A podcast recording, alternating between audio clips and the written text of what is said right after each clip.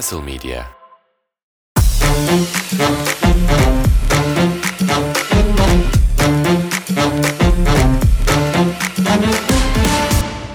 Castle Medya'nın sunduğu Şişkausgas'tan herkese merhabalar. Her zaman olduğu gibi Ersin ile beraberiz. Derbi haftasında, derbi özel programında yaklaşık bir saat e, önce sona eren şu anki saatle Fenerbahçe Efes maçını, daha doğrusu Anadolu Efes Fenerbahçe Beko maçını konuşacağız. Ersin hoş geldin abi nasılsın? Gayet iyiyim. Keyfim çok yerinde. Geçen hafta dinleyenler e, bu Fener haftasının nasıl olacağını, nasıl bir heyecanla beklediğimi biliyordu. Yani inanılmaz bir hafta oldu. Muhteşem bir hafta sonu. Valla bayram coşkusunu yürekten yaşıyoruz. Bu arada tüm dinleyenlerin de Cumhuriyet Bayramı'nı kutluyoruz. İyi ki doğdun canım ülkem. İyi ki doğdun Türkiye diyorum. Evet abi ben de ben de tüm dinleyicilerimizin Cumhuriyet Bayramı'nı kutluyorum. Umarız Cumhuriyet'in yeni senesi ülkemiz için daha güzel şeyler getirir diyelim. Evet abi umarım Cumhuriyet'in 100. yaşından gün aldığı bu dönemde hep mutluluklar, hep güzellikler, hep keyifler yaşarız. Umarım o özlediğimiz güzel günlere tekrar kavuşuruz. İnşallah. Diyorum ve Cumhuriyet Bayramı coşkusunun bence harika yaşandığı, her şeyin sahada gittiği, tansiyonu yüksek, hücumları kaliteli, taktik savaşı olan, iki koçun birbirinin eksiklerine çok oynadığı ve kadro kalitesi olarak eksiklerinden yana, eksiklerinden yana bir tık geriye düşen Efes'in Fenerbahçe'nin aldığı önlemlere cevap ver, veremeyerek bitirdiği bir maç oldu. Ne düşünüyorsun maçın geneliyle ilgili? Ben inanılmaz keyif aldım taraftarlığın ötesinde. Yani bana da keyif ver. Yani tarafsız olduğumuzu varsayarsak, yani değiliz de tarafsız olduğumuzu varsayarak tarafsız bir izleyici olsaydım maçtan büyük keyif alırdım. Onu söylemem lazım. İki yarıda da iki takımın da farklı yüzlerini gördük. Yani ilk yarı tamamen bir hücum düellosu şeklinde geçti. İkinci yarıda iki takım da vidaları biraz sıktı. İkinci yarıda aslında özellikle son çeyrek Fenerbahçe'nin son bölüme kadar o oyunun kırıldığı bölüme kadar skor bulmakta zorlandığı, Efes'in başka bir kimliğe bölündüğü bir oyundu. İki takımın da farklı senaryolara nasıl cevap verebileceğini gördük. Ee, daha farklı yani daha çok senaryoda ortalamaya baktığımızda daha yüksek seviyede kalan maç boyu Fenerbahçe oldu. Hem ilk yarıdaki oyunun e, daha ziyade iki tarafın da attığı formatta ilerlediği dönemde Fenerbahçe oyunu kontrolünde tuttu. Hem son çeyrekte iki tarafta biraz e, savunmada işleri sertleştirdiğinde Fenerbahçe oyun düzeninin dışına zaman zaman çıksa da yine de kontrolü bence çok kaybetmedi. Ve bu da maçı sonunda bir şekilde Fenerbahçe'ye getirdi açıkçası. Ya iki takımla alakalı aslında şu ana kadar gördüğümüz şeylerin biraz sağlaması oldu. Efes tarafında ilk, ilk 4 haftada çok belli başlı problemler görmüştük. Geçen hafta bu maçın ön izlemesini yaparken zaten bu problemleri çokça konuştuk. Özellikle uzun problemini. Efes'in bir türlü, bir türlü oturtamadığı rotasyonu ve Misic Clyburn bağımlılığını konuşmuştuk. Fenerbahçe tarafında da ilk 4 hafta sonunda acaba bu performanslar gerçek mi ve daha iyi takımlara karşı Fenerbahçe aynı soğukkanlılığı, aynı savunma sertliğini gösterebilecek mi? Da, hücum potansiyeli daha yüksek bir takımı da buralarda tutabilecek mi konuşmuştuk. Aslında Fenerbahçe için işler bundan daha iyi gidemez herhalde maç genelinde. Sen ne diyorsun? Fenerbahçe'nin bu maçta Fenerbahçe'nin bu maçta e, rakibi bozmasını beklerdin değil mi daha çok? Ama Fenerbahçe hücumda o kadar iyi başladı ki önce Wilbeck'in şovu pardon ilk önce Motley kullanımı çok iyi devrildi. İki pozisyonda 5 sayı. Üzerine Wilbeck'in şovu ondan sonrasında çeyrek sonrasından itibaren de Guduric'in direksiyona geçmesi Efes'i direkt önlem alan taraf olmaya zorladı ve maç durmadan bunun ekseninde geçti. Fenerbahçe bazen takımı çok uzattı. Efes Polonara'yı 5'e çekerek tempoyla cevap vermeye çalıştı. Bu Efes'in hamlelerinin hepsinin de bir defosu oldu.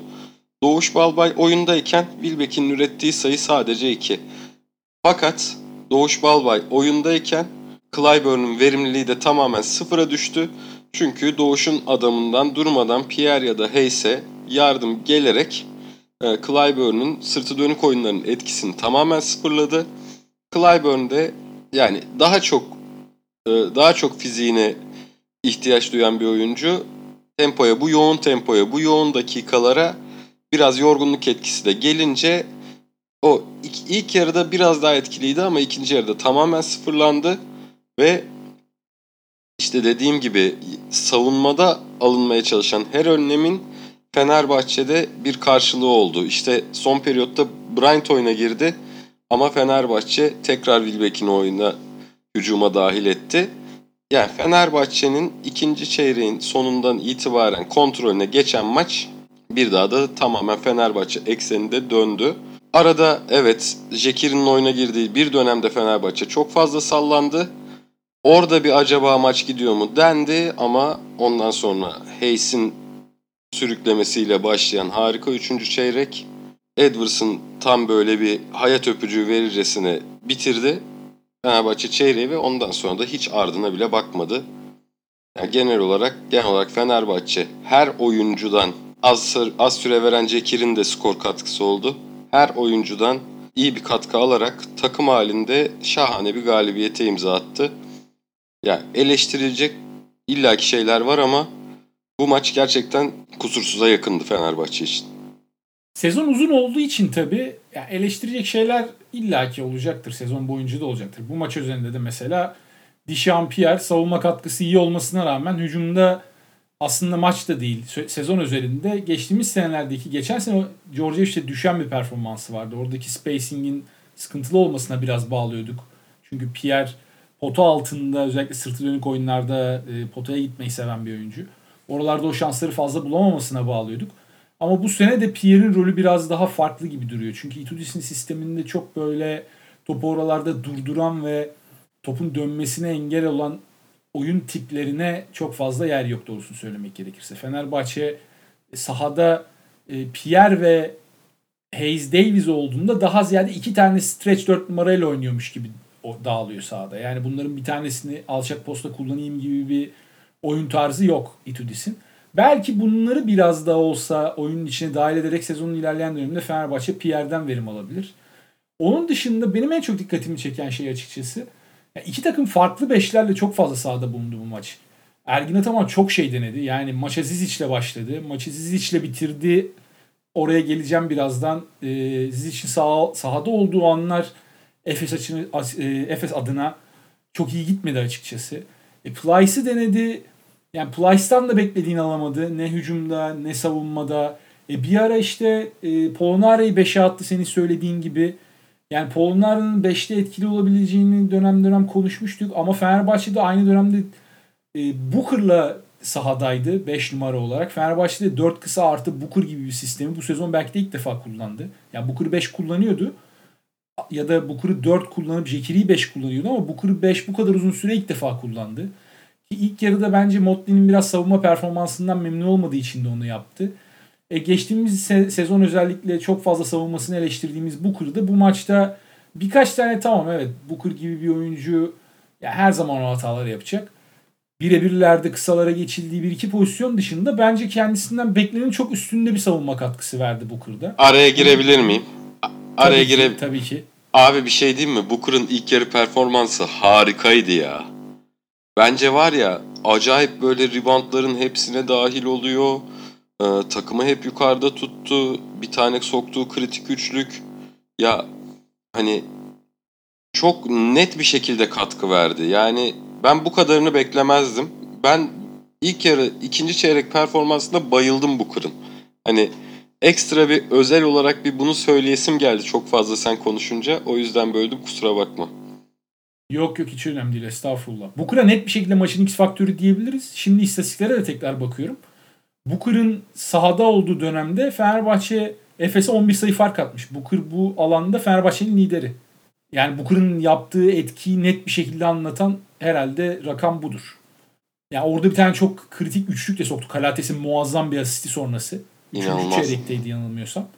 Yani Booker kendinden beklenen her şeyi verdi. Zaten Booker'ın yani tabii ki defoları var ama Booker'ı kullanabilecek ideal rol muhtemelen de bu. Yani kenardan gelecek Booker. Eşleşmeye göre etki yapabileceği maçlarda işte 15-20 gerekiyorsa yani bu tip bir maçta 25 dakikada alacak. Buralarda Booker'ı 5'te kullanırken biraz bana e, şu hissiyatı da verdi Itudis sanıyorum dedim yani Bielisa geldiğinde Fenerbahçe o senaryoların provasını yapıyor. Çünkü Bielisa'nın savunmada oluşturabileceği zaaflardan bahsettik. Bielisa'yı da bence bu şekilde yanında 4 tane switch yapabilecek daha ziyade kısaya benzer fizikli ama kısa özellikli oyuncuyla beraber kullanacağını ben tahmin ediyorum. Yani öngörüm bu şekilde. Bielisa'yı daha sahada göremedik maalesef. Sakatlığı da bir son programı yaptıktan sonra bir ay sonra tekrar değerlendirileceği açıklandı. O da üzücü oldu Fenerbahçe adına. Ama Bielisa geldiğinde ben Bielisa'yı da bu rolde göreceğimizi düşünüyorum. Çünkü Bielisa e, profil olarak hücumda bu kırın daha iyisi. Hani o şutu çok daha net atabilen bir oyuncu. Pas özelliği çok daha iyi. Hani Booker kadar belki atlet değil. Orada potaya devrilerek de bir tehdidi var Booker'ın. Edwards'a ilk yarının sonunda yaptığı çok güzel bir asist var mesela. Aliyup beklerken orada çok yüksekten topu yakalayıp bir anda köşede boş Edwards'ı gördü. Yani Bielisa bunları çok iyi yapabilecek bir oyuncu. Savunmada da benim tahminim yani 34-35 yaşındaki Bielisa muhtemelen bu kırla benzer zaaflara ulaşacak açıkçası. Yani burada dürüst olmak lazım. Bielisa'dan e, bir savunmada hani pozitif oyuncu şeyi beklemiyorum ben. Savunmada eğer ki getirdikleri götürdükleriyle eşit olursa Bielisa için bence Fenerbahçelilerin mutlu olması lazım. Ee, onu da görmüş olduk. Yani güzel bir prova oldu o açıdan. İlk yarıdaki yani Wilbeck'in artı Guduric yağmuru herhalde şu ana kadar bu sezon oynadıkları ikisinin beraber en iyi maçtı. Yani Guduric adına da sezon çok iyi başladı. Yani Wilbeck'in giderek artan performansını görüyoruz. Guduric'te de ben geçtiğim sezonlarda görmediğim bir özgüven görüyorum ve bunu da yani koça bağlamadan edemeyeceğim. Çünkü o özgürlüğü vermiş durumda. Guduric ikinci bir guard gibi oynuyor bu sezon Fenerbahçe'de. Daha önceki sezonlarda Guduric'ten bu beklenti hep vardı ama hiç bu role bürünememişti. Yani hiç demeyeyim de zaman zaman bürünüyordu ve istikrar açısından hep bu role girme konusunda problem yaşıyordu. Biraz Gudur için bu sezonki rolü bana hani daha skorer bir Kurnoslav Simon şeyi veriyor. Daha önce yapmış mıydım bu benzetmeyi hatırla e, yapmış mıydım hatırlamıyorum. O açıdan Gudur için Gudur için e, girmeye çalıştığı rol yani şu ana kadar başarıyla yaptı bunu bana e, bu takımın gerçekten ihtiyacı olan bir rolmüş gibi geliyor ve Fenerbahçe'nin orada ısrar etmesi kesinlikle gerekiyor. Çünkü Wilbeck'in Guduric sahada olduğunda dahi topu dikkat edersen Guduric getiriyor genellikle. Ve Wilbeck'in hep topsuz oynatmaya gayret ediyor Itudis ve bunun hem hücumda getirileri var hem savunmada getirileri var. Çünkü Wilbeck'in sezon başından beri gördüğümüz yüksek savunma performansı da net bir şekilde bununla bağlantılı. Wilbeck'in hücumda ne kadar az yorulursa yani Maccabi'de gördüğümüz seviyelerde yorulduğunda savunmada ne kadar düştüğünü hatırlıyoruz geçen 4 seneden. Hücumda bir Wilbeck'ini diri tutarsan hem Wilbeck'inin bu daha iyi şut seçimleri yapmasını sağlıyor. Hem de savunmada Wilbeck'ini çok daha diri tutuyor. Bugün hem Misic hem Clyburn savunmasında Fenerbahçe'nin ne kadar fazla adam değiştiğini ve karşılığına gelen her ismin Misic'in de Clyburn'un ne kadar diri olduğunu ve hiçbir şekilde fiziksel olarak yani bir iki pozisyon dışında net yenilmediğini gördük. Bu da sezonun ilerleyen dönemi adına Fenerbahçe için çok umut verici. Bir de Wilbeck'in için challenge maçıydı. Yani ya biraz işte Fenerbahçe Wilbeck'in de o ilk şut kısmetini yaşadı. Ee, ondan sonra ikinci şutu epey zor bir şuttu ve sonrasında da sonrasında da kontrolü o kadar iyi elinde tuttu ki Itudis. Yani e, şöyle bir durum var mesela. Doğuş'un sahada olup Wilbeck'inin sahada olmadığı bir dönem var mesela. Edwards'ın 3-4 pozisyon saçmaladı. Belki de orada maçın sonunda Wilbeck'ini saklamasının sebebi şuydu. Efes geride olduğu için her türlü bir yerden sonra hücumu deşin, düşünecek. Bryant'ı oyunca oyunu alacak. Ben de o döneme Doğuş tarafından yıpratılmamış Wilbeck'ini saklayayım ki eli bu kadar sıcakken e, gelsin bana gelsin bana maçı bitiren sayıları çıkarsın ki öyle de oldu. Ee, yani harika bir kullanım Itudis adına. Ya, Guduric, işte Kalates'in, Bilbeki'nin, ondan sonra Bielisa'nın olduğu bir takıma yani tabi yetenek olarak net fark var da yani bu şampiyonluk senesindeki Bogdanovic gibi yolun ortasında liderliği alabilir mi? Ne diyorsun? Var Guduric o potansiyel. Guduric, Guduric için mi diyorsun? Guduric için diyorum. O farklı bir seviyeydi tabii ama Guduric de yani korkusuz oluşu bence bu tip oyuncularda yani yetenekli bir oyuncuysa çekinmeden maçın en kritik anında bile genelde yapmaya çalıştıklarını sinmeden yapmaya çalışması bence her zaman için pozitif. Burada Guduric'in sıkıntısı karar verme anlarında o kararları genelde olumsuz yönde vermesiydi geçtiğimiz dönemlerde ve fiziksel açıdan yaşadığı sıkıntılardı. Yani Gudur için çok fazla zor şuta gittiğini, hem potaya gitmeye mecali olmadığı dönemlerde hem de bazen şutuna gereğinden fazla güvendiği dönemlerde. Bunları sık sık gördük geçmişte. Yani en kritik maçın hani kırılma anı diyebileceğimiz bir şutta Guduric iki adım geriye çekilip zor bir eşleşmenin üstünden bazen belki de drive edebileceği yerde şuta gidiyordu.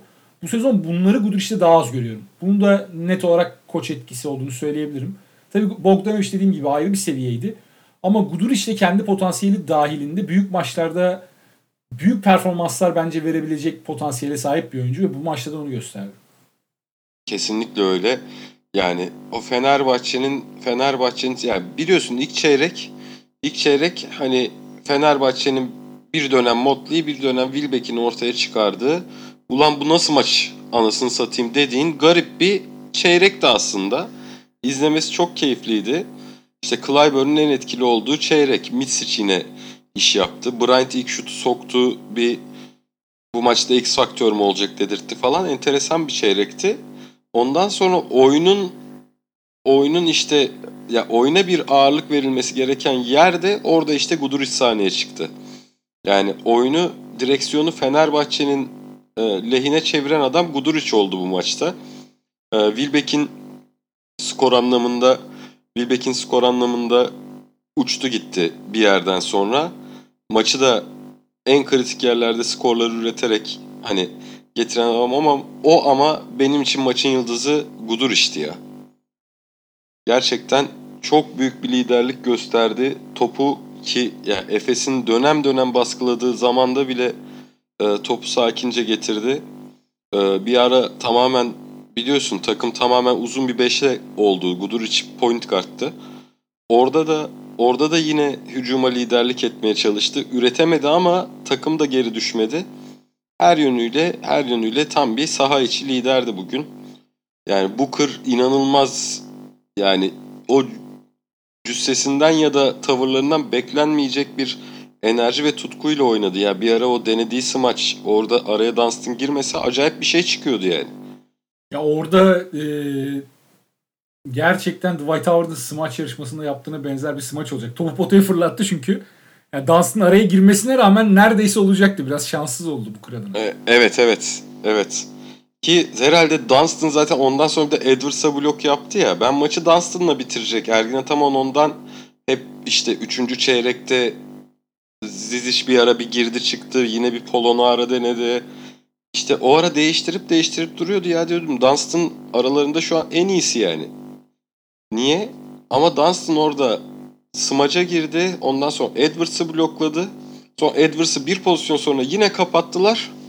Bir daha bir dahaki savunmada Dunstan yok. Yürüdü abi. Peki bu maçta e, Kalates özelinde biraz da istiyorsan konuşalım.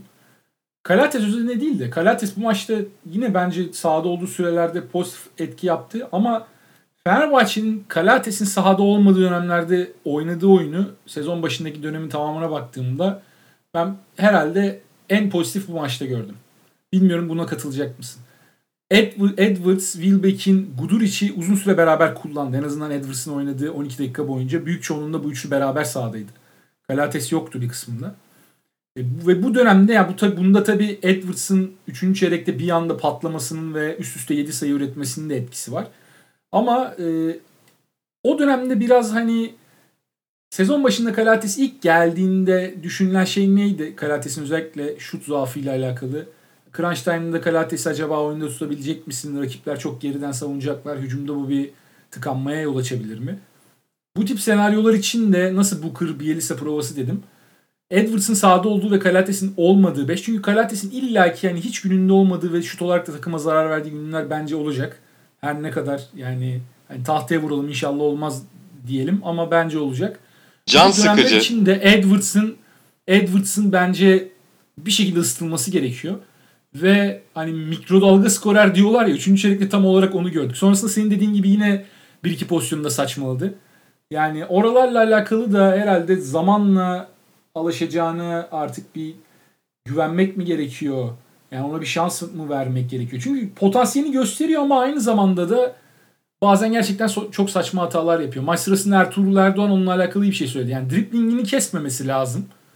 Çok net bir şekilde. Çünkü çok net yardım geliyor Edwards'a ve 3 oyuncunun arasına turnikeye giriyor. Kendine biraz gereğinden fazla güvenerek. O tip pozisyonlarda eğer ki e, gelen yardımı okuyup da boş adımı bir şekilde bulabilirse topu döndürmeye başlarsa o zaman Edwards işte daha büyük tehlike olacak.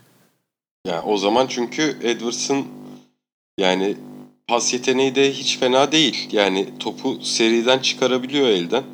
Yani o ekstra pası vermekten çekinmediği anda oluyor.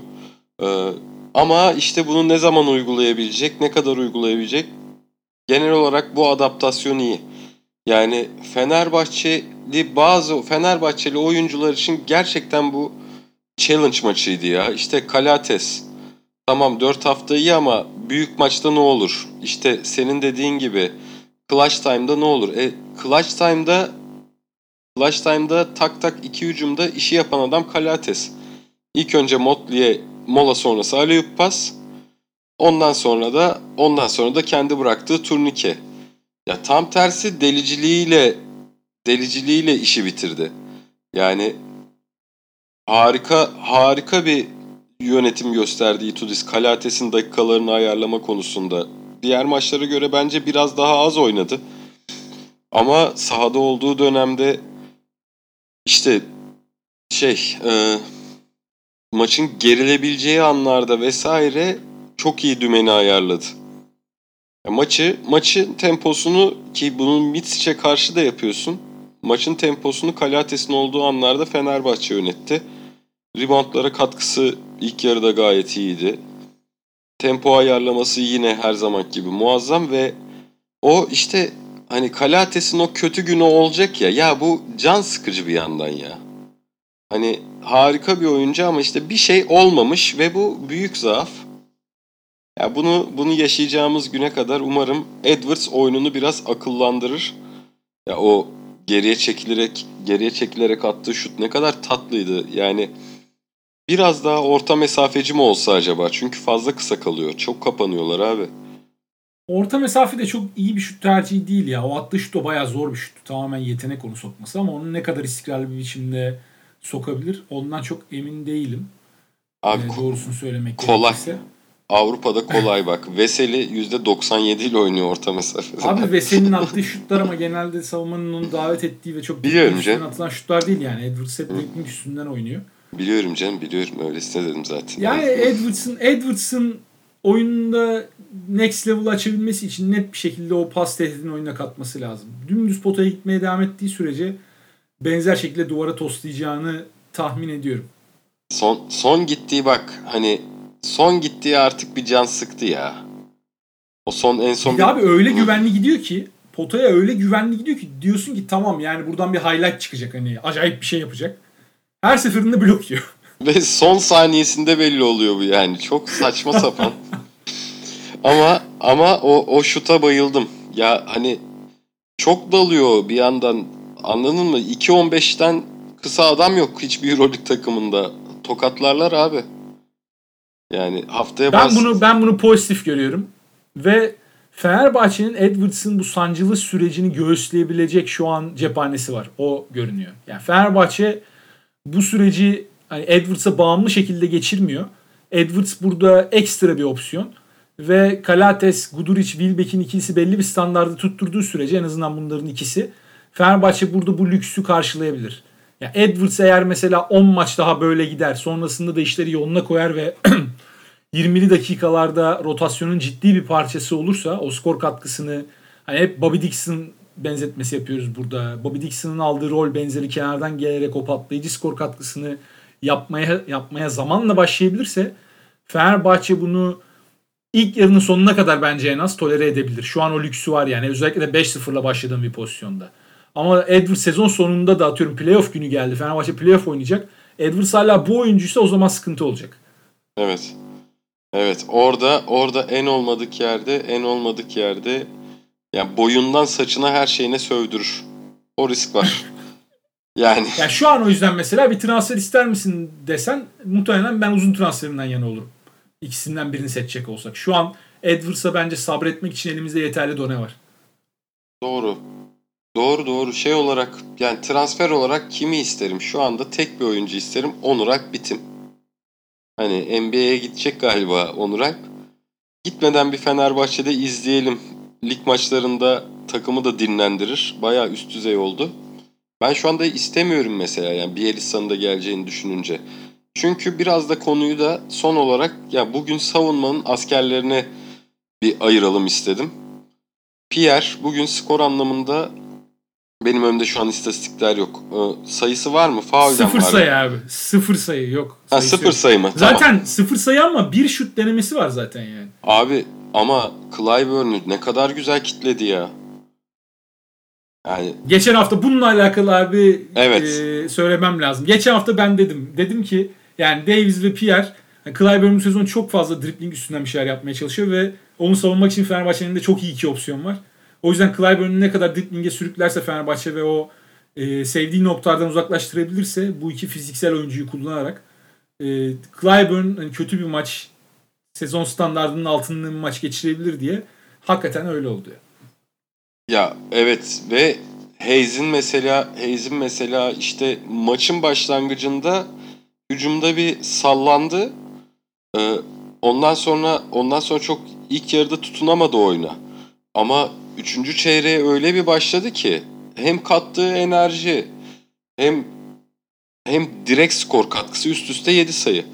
Yani e, orada işte yine Fenerbahçe açısından acayip yürüyen bir X faktör. Zaten şimdi birazdan Efes'e de geçeceğiz. Efes'i de konuşacağız. Ee, işte Efes bu X faktörleri de bulamadı e, karşılığında. Ve ikisi de ikisi de Clyburn'u bayağı hırpaladılar. Ee, Hayes Mitsic'in karşısında kaldı kalamadı ama e, hep o gerekli reaksiyonu verdi. Yani ikisine de ikisine de helal olsun çünkü ya bir yandan aslında yük de taşıyorlar yani. Baya baya hani savunma anlamında aa bu burada saçmalar. Wilbeck'in uyur ki uyuduğu da oluyor. Wilbeck'in uyur işte Guduric bazen yavaş kalır falan derken hep delik kapıyorlar.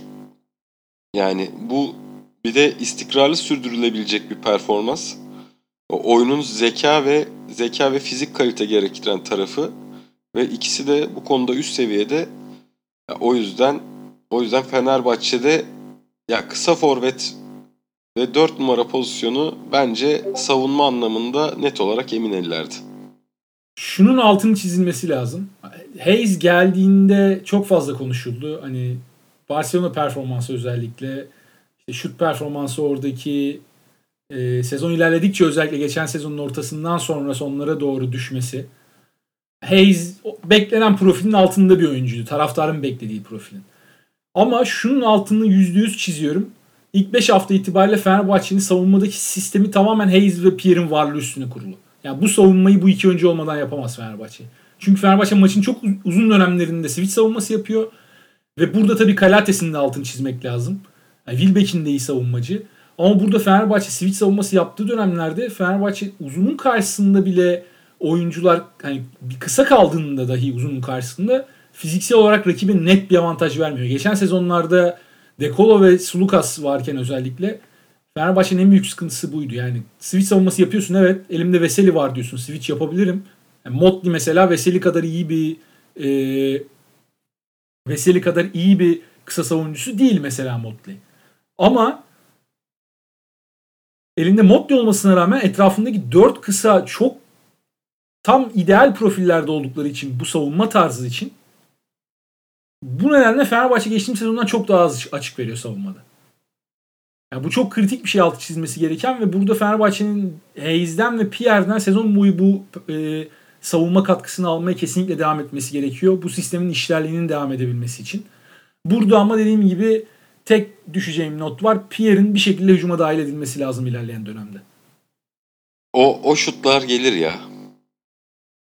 O şutlar gelir. O şutlar gelir. Yani bir Barcelona deplasmanında gelir. Real Madrid bu koçla bence toparlayabilecek gibi değil. Bir Real Madrid deplasmanında gelir. Geldikten sonra bir daha onun adaptasyonunu görürüz. Ee, hani şuradan belki Pierre'e de bazen hücumda şans gelmiyor. E, Djordjevic, Djordjevic Pierre'i sırtı dönük kullanıyordu. e, spot şutlarını kıymetli buluyordu. Arada dışarıda deniyordu. Ama Fenerbahçe 4 ve 5'ten direkt potaya devrilmesini istiyor abi. Hani o yüzden o yüzden bu ikili oyunlarda devrilme üzerine olduğu için de çok fazla sırtı dönük oyuna yer olmadı. İhtiyaç duyulduğunda ihtiyaç duyulduğunda Pierre %55 %60 çıkarıyor zaten oralardan. Epey kıymetli. Evet Pierre'i hani o alçak post oyunlarını az da olsa biraz oynarsa hücumdaki e, etkinliği ve iştahı da biraz daha artacağı için şut performansını da iyi etkiler diye en azından tahmin ediyorum. Bakalım. İstiyorsan yavaştan Efes'e de geçelim. Evet. Ee, Efes'e geçmeden Efes'e geçmeden şunu söyleyelim. Ee, Spotify'dan Şişkaoskast'ı e, Twitter ve Instagram'dan da Castle Medya'yı takip etmeyi unutmayın. Abone olmayı unutmayın. Takipleriniz bizim için kıymetli diyorum ve e, Efes'e geçiyorum. Ee, sen eksikler olsaydı da sonuç değişmezdi dedin. Neden böyle dedin abi? İlk önce hani bunu biz maçtan önce konuşurken dedin. Bunu neden söyledin? İstersen buradan başlayalım. Ya ben Efes'in ana probleminin savunmada olduğunu düşünüyorum. Uzun rotasyon çok ciddi bir problem şu an. Yani hem Plyce'ın durumu. Çünkü Zizic'ten çok bahsediyoruz ama Plyce de hiç iyi durumda değil. Geçen sezonlarda Efes e, Plyce da çok uzun süreler sahada kalıyordu ve hem rak- rakibi açma konusunda burada çok büyük bir avantaj getiriyordu. Hücumda Efes 5 dışarıda oynayabiliyordu. E, savunmadaki zaaflarını da bir şekilde buradan kurtarabiliyordu. Ama ya bu sezon onu da yapamıyor. Plyce'ı da ne zaman sahaya atsa Ergin Ataman, Plyce'tan da e, bu beklentinin karşılığını alamıyor. E, Zizic konusu da bambaşka bir konu. Yani maçtan sonra Twitter'da yazdım. Zizic herhalde şu ana kadar Euroleague ter, e, transferleri arasında fiyat performans olarak en kötü 2-3 oyuncudan birisidir diye tahmin ediyorum yani ilk 5 e, hafta izlediğimiz oyun. Şöyle bir durum oldu. Maça Zizic'le başladı Ergin Ataman. İlk çeyrekte Fenerbahçe neredeyse her istediğini buldu hücumda. Sonra Ergin Ataman Zizic'ten çok uzun bir süre vazgeçti. O dönemde işte Polonara 5 oynadı. Son çeyrekte Dunstan bayağı bir 5 oynadı ki en iyi savunma performansını sergilediği dönem Efes'in maç boyu. Son çeyrekte herhalde Dunstan'ın oynadığı dönem. Çünkü Fenerbahçe de son çeyrekte e, sadece 17 sayı atabildi. Yani 26, 23, 22, 17 Fenerbahçe'nin çeyrek skorları ve son çeyrekte net bir şekilde orada Efes kontrol altına alabildi Fenerbahçe savunmasını ki bu 17 de son herhalde yarısı son 2 dakikada geldi. Öncesinde bir yerde mola da gösterdi. Fenerbahçe'nin 8 sayısı vardı ilk 6 ya da 7 dakikada. Ama tabii son 2 dakikada ne oldu? Son 2 dakikada Zizic oyuna girdi. Ben o çok o tercihi çok anlamadım. Evet yani Zizic evet performansı hiç beklenen seviyede değil. E, belki de sezon başı da eleştirdik bu transferi. Ben Twitter'da da yazdım bunu. Biz seninle program yapamadık bu yaz ama Twitter'da da hani Zizic bence Plyce'la örtüşen bir oyuncu ve burada Efes'in ihtiyacı olan şey Dunstan'la örtüşen bir oyuncuydu. Dunstan artık 35-36 yaşına geldiği için diye. E Zizic oyuna girdi. Zizic oyuna girdikten sonra olanlara bir bak. Sen demin söyledin. Yani birinci pozisyon tepede Kalates Motley pick and roll'unda Motley Aleup'u. İkinci pozisyon Kalates Motley pick and roll'unda Kalates potaya kadar gitti. Yani sonrasında yine o pick and e, kaynaklanan bir Wilbeck'in üçlüğü, maçı bitiren üçlük. Yani Zizic tamamen eksi yazdı bu maçta Efes adına. İki tane Ve bir... sezon başından beri görüntü de bu şekilde. Yani tek maçlık bir şey de değil. Bazen oyuncuların başına maç maç böyle kötü şeyler gelebiliyor yani. iyi performanslar gösterseler de sezon boyu. Mesela Clyburn'un bu maç performansı istisna diyebiliyorsun. Yani Clyburn onu hak etti. Sezon başından beri oynadığı oyununu. Ama Ziz için bu performansı istisna da değil. Ya yani 36 yaşındaki Dunstan'dan da kötü olması savunmada. Yani savunmada savunmada hadi hani yine oyuncu özellikleri kötüsün ama bir top tutabil ya. Elinde top tutamadı abi. Ya 2-3 tane 2-3 tane direkt hücumda, hücum reboundunda artı yazabilecekken eksi yazdı yani takıma. Maçın en kötüsüydü herhalde ya. Hani Plyce da çok sallandı ama Plyce'ın süresi bayağı kısıtlı kaldı. Hani Zizic'e net olarak maçın en kötüsü diyebilirim. Ben ilk programda şunu demiştim. Belki hatırlarsın. Ee, hani Ergin Ataman hani Ziz için ilk çeyrek maç başlangıcı performansı iyi. Larkin'le Misic ritim bulana kadar hani skorda kalayım diye düşünüyor. Hani savunmadaki zaafına rağmen o 7-8 dakikada 8 sayımı 4 reboundumu alırım. O arada da zaten Missic'le Larkin oyunu alır. Bir daha da arkama bakmam diye düşünüyor demiştim.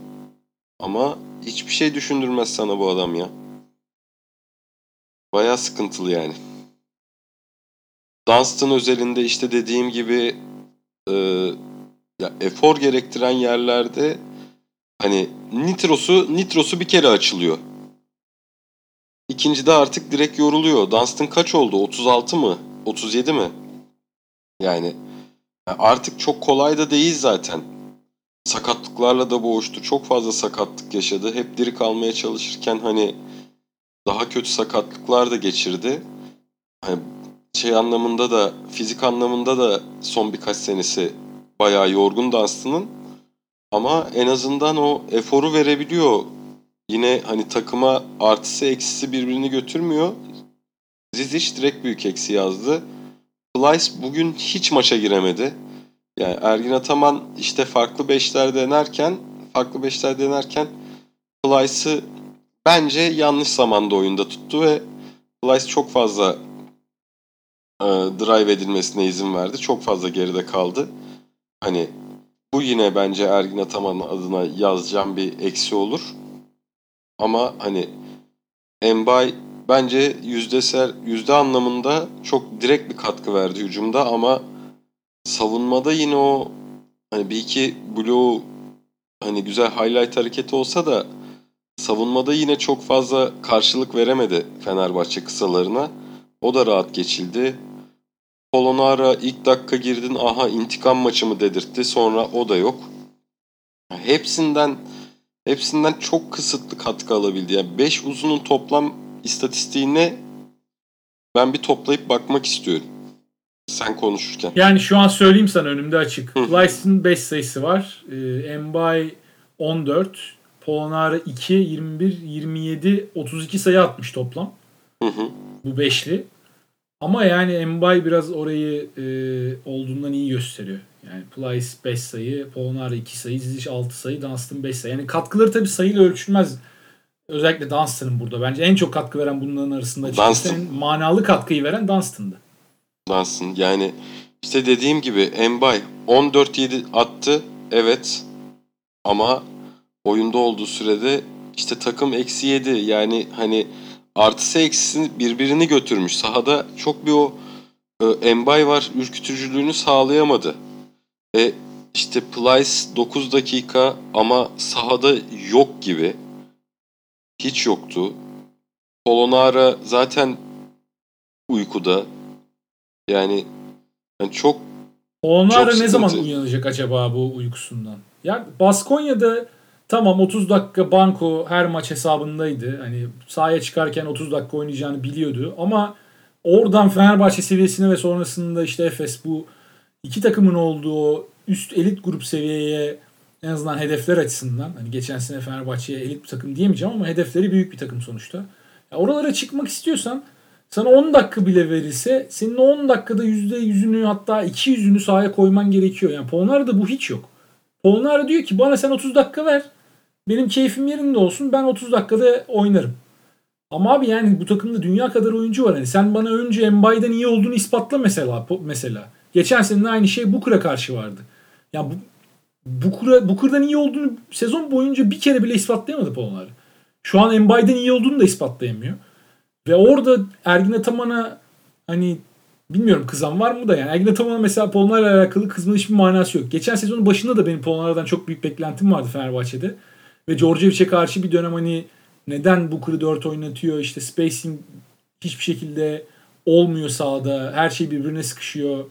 E, ortada çorba gibi bir şey var diyorduk. Ama ben hani 10. maç itibariyle artık tamam abi yani Polonara hakikaten sahada olduğunda o beklediğimiz şeyleri hayal ettiğimiz Polonara'yı hiçbir zaman biz göremedik o Baskonya'dan bildiğimiz Polonara'yı. E burada da benzer bir senaryo devam ediyor ilk 5 hafta itibariyle. Çok farklı bir şey yok. O yüzden Ergin Ataman hiç de oynatmasa ben çok fazla bir şey diyemem Ergin Ataman'a Polonara seçimleriyle alakalı. İşte bu sefer de bu sefer de biraz kadro kurmada sıkıntı oldu. Çünkü... Evet. Sıkıntı orada. Baştan başlıyor. Yani yazdan geliyor Efes'in sıkıntısı zaten. Moerman, Singleton, Embay Polonara olmamış abi yani. Ya mesela Moerman Singleton neydi abi? Bir tane çok net şutör Moerman ve hafif low post oyununda olan bir oyuncu. Ve bir tane de çok net savunmacı. Yani Singleton'ın şutu her akşam gelmiyordu ama kafası oyunda olduğu zaman Singleton 4 numarada Avrupa'nın en iyi 2-3 savunmacısından biriydi bence. Abi Ve 4-5 reboundlarda hafta da çok etki veriyordu. Hatta 5 de oynayabiliyordu. Şu an gelen oyuncular her şey yarım yapan oyuncular. Problem oradan geliyor. Yani bu 5 numarada Zizic için de geçerli. Yani savunmayı yarım bile yapamıyor Zizic. Ama şu an mesela yani Polonar Emba ikilisine baktığımda Dunstan, Zizic, Plyce yani Plyce for, da formda değil. Plyce formda olsa Plyce en azından hücumda elit oyuncu diyebilirsin. Ama yani Dunstan'ın limitli oynayabildiği sürelerde verdiği savunma katkısı har- haricinde bu 5 oyuncunun hiçbiri tek bir tane bir şeyi tam yapamıyor. Yani saçmalık oradan geliyor. Sahaya koyduğunda illa bir, bir yerden fire veriyorsun. Bir yerden bir zaafın var. Her şeyden az biraz yapar ama hiçbir şeyi çok iyi seviyede yapamayan oyuncular grubu Efes uzunları. Şimdi geçen senenin başıyla bu senenin başında Efes'in düşündürtüklerine bakıyorum. Ee, geçen sene çabuk toparlar, rotasyon deniyor vesaire. Hatırlıyorsun değil mi o konuşmalarımızı? Hani bunlar Ama işte geçen sene şampiyon takımın karakteri ya en azından personel de aynı şekilde devam ediyordu. Şu an yani bu sezonki takımın şampiyon olabileceğini bir daha ispatlaması lazım. Tamam kadro kağıt üstündeki isimler iyi. Yine yapabilirler. Yani Efes şampiyon olamaz 5. haftanın sonunda 2 galibiyet 3 mağlubiyette duruyorken Efes diyebilir miyim? Diyemem. Ama geçen sezonki takımdan daha büyük bir eşiği atlamaları lazım. Çünkü de- geçen sezonki takımın atlaması gereken tek eşik mentaldi. Bu takımın atlaması gereken sahada oyunsal da bir eşik var. Çünkü bu takım gerçekten bir arada şampiyonluk serisinde oynayabilir mi şu an bilmiyoruz. Geçen seneki takım biliyorduk. Ya yapılmışı Doğru. vardı çünkü iki sene üst üste. Doğru. Bir de bir de hani takımda oyuncular oyuncular net katkıyı verdiğini gösteriyordu. Hani biri düşüyordu, biri kalkıyordu. İşte Singleton mesela. Singleton'ın yani EuroLeague'de 5-6 hafta direkt haftanın 5'ine seçilecek oyuncu performansı oluyordu Savaş. Hani bayağı bayağı vuruyordu iyi olduğu zaman. Kötüsü de kötüsü de yine savunmada hep direnci yüksekti. O saçmaladığı dönemi yaşamadı Efes. Acaba Singleton kalsa mıydı? Hani arkasında belki başka şeyler vardı. Sonuçta hani şampiyon takımın oyuncusu belli bir yaşa geldi. Hani belki biraz yüksek istedi. Efes Clyburn'e gitti. O bütçeleri ayıramadı. Belki böyle sebepleri de vardır. Hani bilmiyorum. Ama herhalde Singleton'ın kalması çok doğru olurmuş Efes adına. Yani belki de döner sezon ortası onu da bilmiyoruz. Tabii tabii.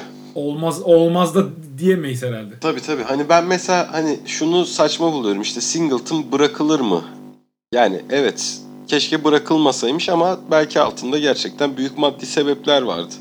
Ha, o yüzden Ya bırakılır da rol oyuncusu açısından yerine gelenler Efes'te şu ana kadar hiç beklentileri karşılayamadılar.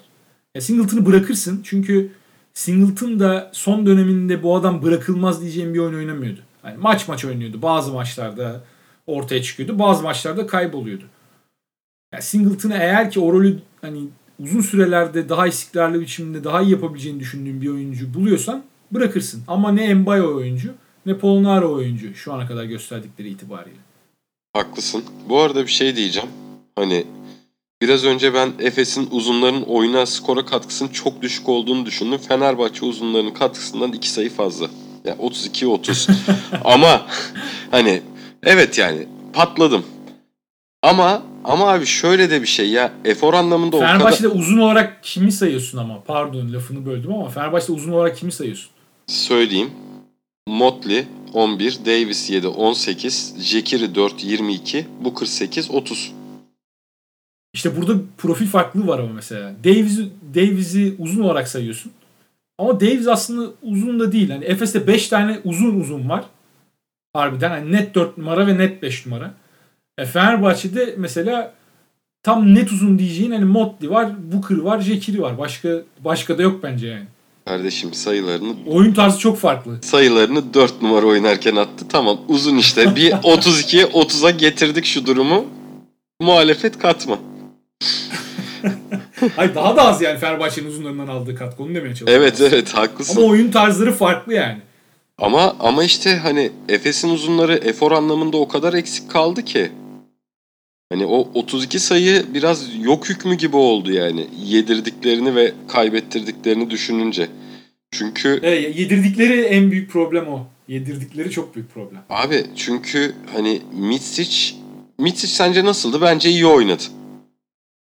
Abi bence Misic kendi ortalamasının altındaydı yani. Ama- iyiydi. Ha, iyi oynadı ama yani. Çok da iyi değildi. iyi oynadı. Yine bu kadar baskıya hani bu kadar hani desteksiz kaldığı bir dönemde bile hani her şey üzerine yoğunlaşmışken vesaire bile çok saçmalamadı.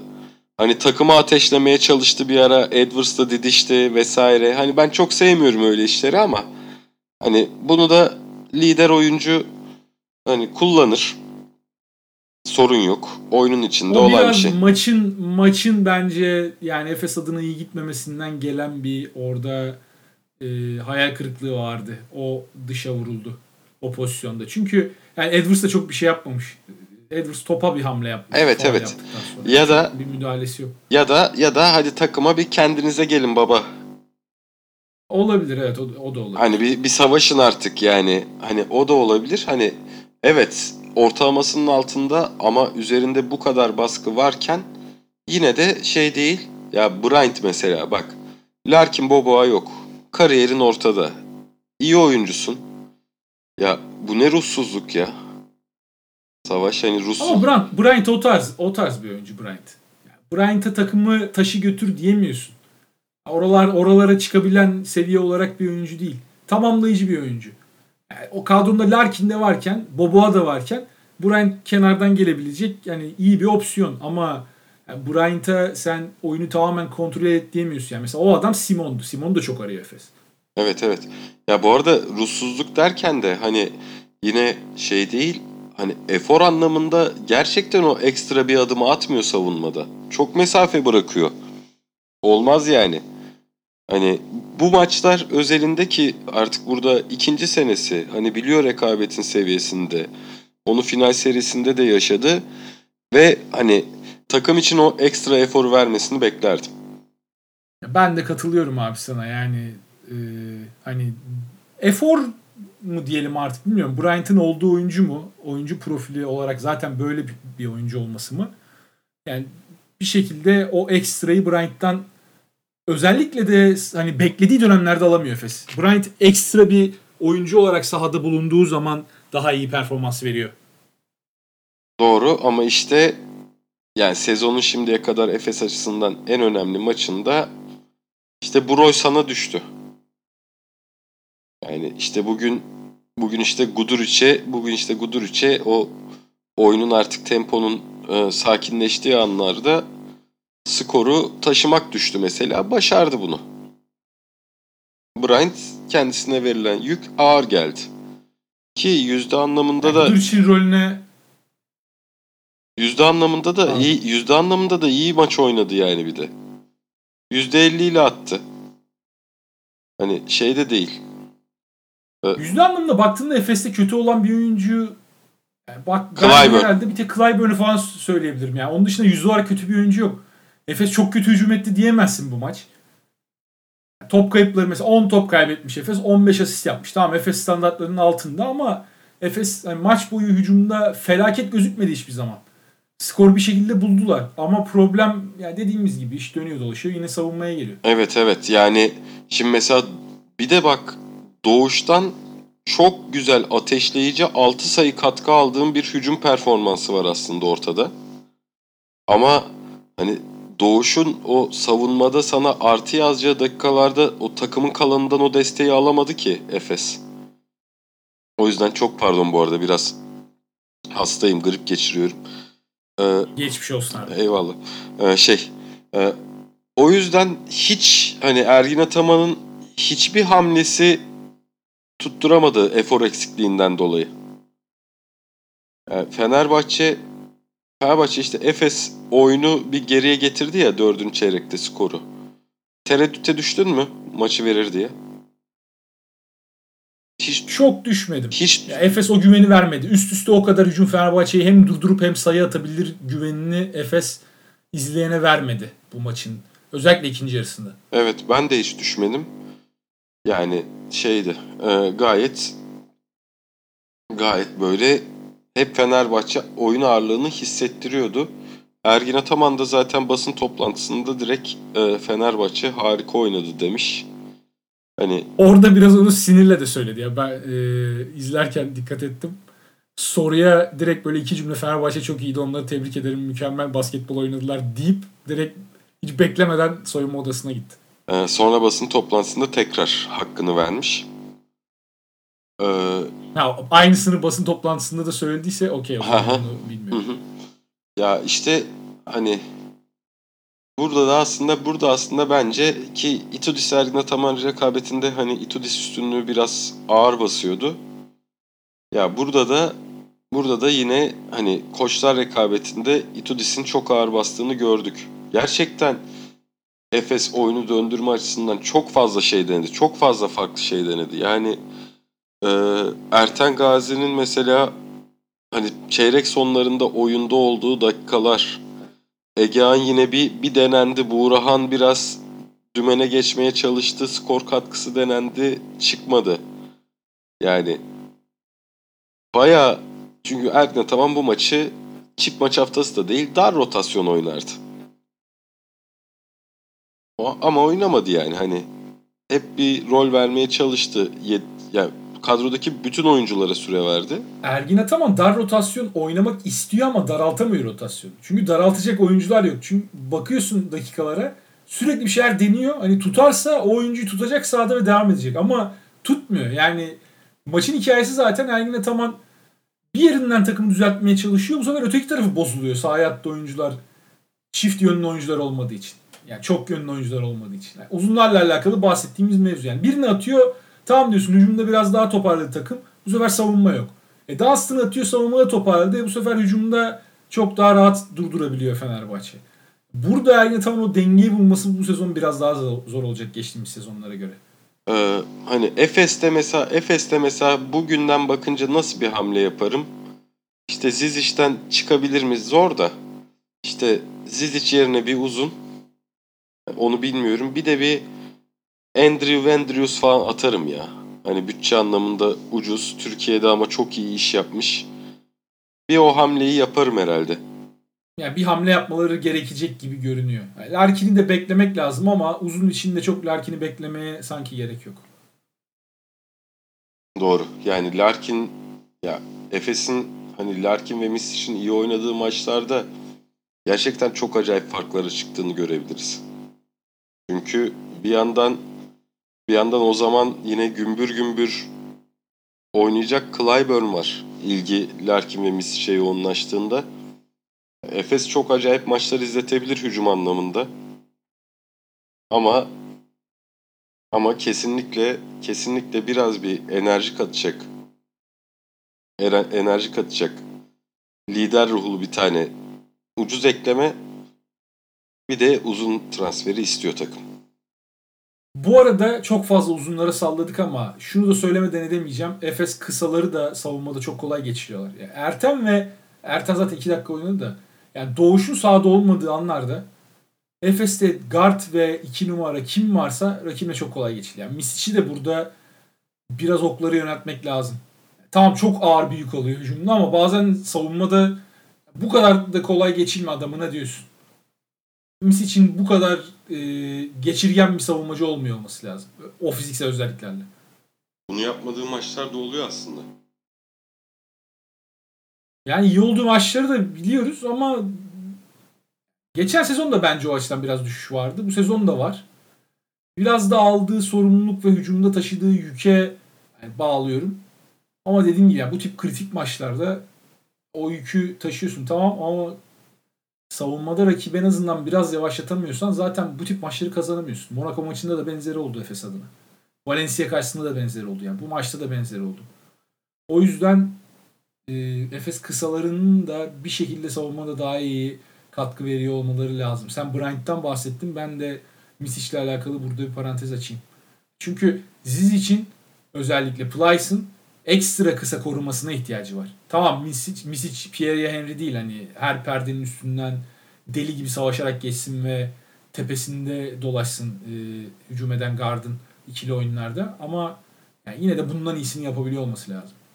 Savunma tarafına savunma tarafına çok odaklanamayacak bir rolde bence şu an. Katılıyorum ama yine de diyorum. Çünkü playoff veya Final Four günü geldiğinde de yine benzer bir rolde olacak. Yani savunma tarafına, hücum tarafına daha odaklı olmak zorunda olacak. Misic bu takımın dinamosu. Bir numaralı adamı. Larkin sahadayken de bu böyle. Hücum Misic'den başlıyor. Ama işte yani Misic'i rakiplerin hedef alacağı düzeyde Misic'in kötü savunma yapmıyor olması lazım.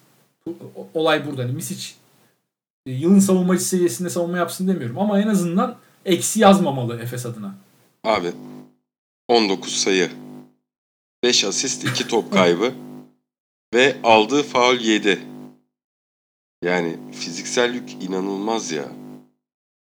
Katılıyorum abi katılıyorum. Onunla alakalı bir e, şeyim yok zaten. Söyleyebilecek fazla bir şey yok. Sezon başından beri 35 dakika oynuyor adam. Yani Clyburn için de aynısı geçerli.